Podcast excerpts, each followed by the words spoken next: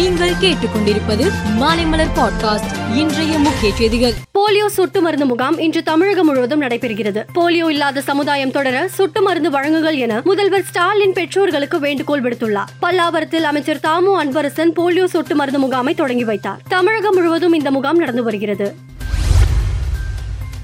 தஞ்சை மாவட்டத்தில் திமுக சார்பில் எல்லோருக்கும் எல்லாம் மற்றும் தமிழக அரசின் இரண்டாயிரத்தி இருபத்தி நான்காம் ஆண்டு பட்ஜெட் விளக்க பொதுக்கூட்டம் நடந்தது. இதில் கனிமொழி எம்பி பங்கேற்று பேசுகையில் கருணாநிதி முதலமைச்சராக இல்லாமல் இருந்திருந்தால் தமிழ்நாட்டில் விவசாயமே இருந்திருக்காது. தமிழ்நாட்டுக்கு எந்த வகையிலும் நிதி கொடுக்க கூடாது என்ற நிலைப்பாட்டில் மத்திய அரசு உள்ளது. தமிழ்நாட்டு மக்களை பற்றி பிரதமர் கவலைப்படுவதில்லை என தெரிவித்தார்.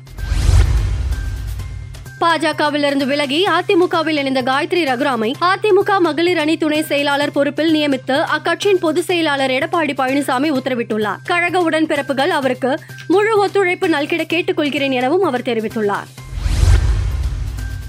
பாராளுமன்ற தேர்தல் விரைவில் நடைபெறவுள்ள நிலையில் பாஜக வேட்பாளர் பட்டியலை நேற்று வெளியிட்டது. முதல் கட்டமாக நூற்றி தொண்ணூத்தி ஐந்து இடங்களில் போட்டியிடும் வேட்பாளர் பட்டியலை பாஜக வெளியிட்டுள்ளது. இதில் இருபத்தி எட்டு பேர் பெண்கள். வாரணாசி தொகுதியில் பிரதமர் மோடி மீண்டும் போட்டியிடுகிறார். இந்த பட்டியலில் நாற்பத்தி இரண்டு இளைஞர்களுக்கு வாய்ப்பு வழங்கப்பட்டுள்ளது.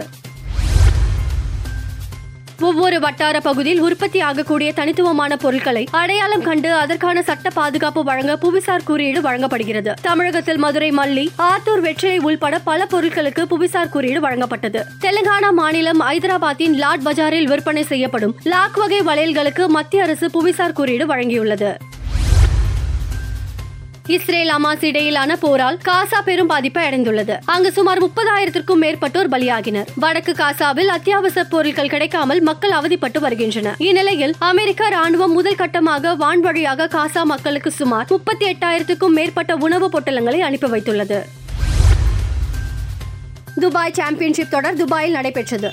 இதில் நேற்று நடந்த ஆண்கள் ஒற்றையர் பிரிவு இறுதிப் போட்டியில் பிரான்ஸ் வீரர் யூகோ ஹம்பர்ட் கஜகஸ்தான் வீரர் அலெக்சாண்டர் பப்ளிக்குடன் மோதினார். தொடக்க முதலே அதிரடியாக ஆடிய ஹம்பர்ட் ஆறுக்கு நான்கு ஆறுக்கு மூன்று என நேர் செட்களில் பப்ளிக்கை எளிதில் வென்று கோப்பையை கைப்பற்றி அசத்தினார். மேலும் செய்திகளுக்கு மாலை மலர் பாட்காஸ்டை பாருங்கள்.